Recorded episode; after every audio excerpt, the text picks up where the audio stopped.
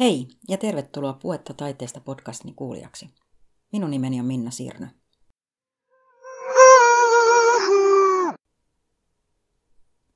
Olen monen asian juustupi.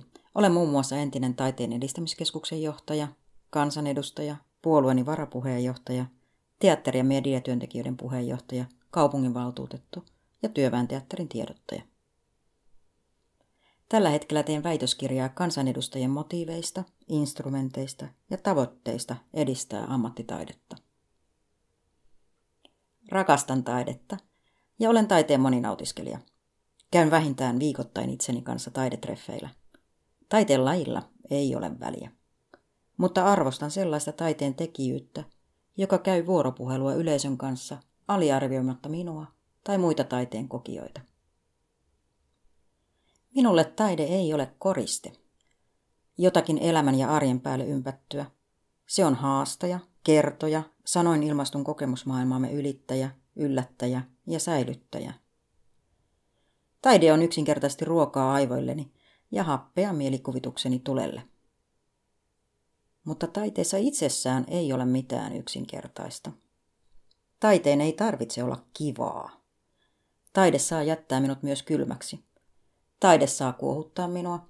Se saa tuottaa yhtä lailla pahaa kuin hyvääkin oloa. Parhaat kiksini olen saanut sellaista taiteesta, joka on aiheuttanut minussa huonoa oloa tai jopa huonoa omatuntoa.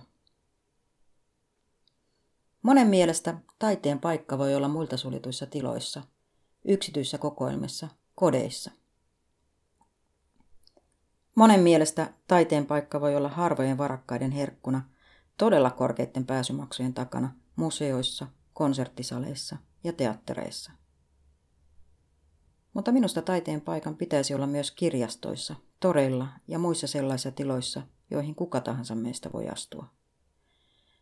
Minusta meillä kaikilla, jokaisella poliitikolla ja jokaisella virkamiehellä on velvollisuus edistää oikeuttamme taiteeseen.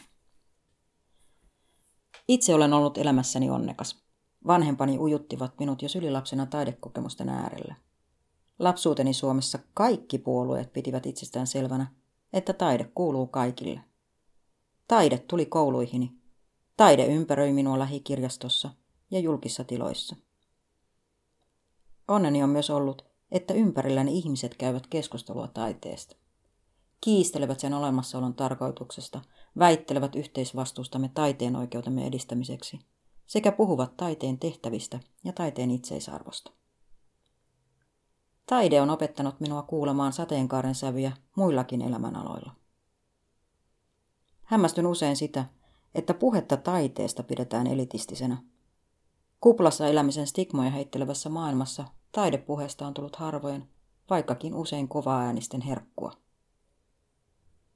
Mutta mielestäni ansaitsemme kuulla ympärillämme puhetta taiteesta viisaiden ihmisten sanoja, harkittuja ja harkitsemattomia kommentteja taiteen tarpeestamme. Itse haluan mataloittaa omaa kynnystäni puhua taiteesta, taiteen edellytyksistä ja tunteista, joita taide minussa herättää. Siksi haluan jakaa ajatuksiani kanssasi. Ja toivottavasti jatkossa saan myös muista taiteen puhujista itselleni keskusteluseuraa, sillä maailmassa ei ole koskaan liikaa puhetta taiteesta.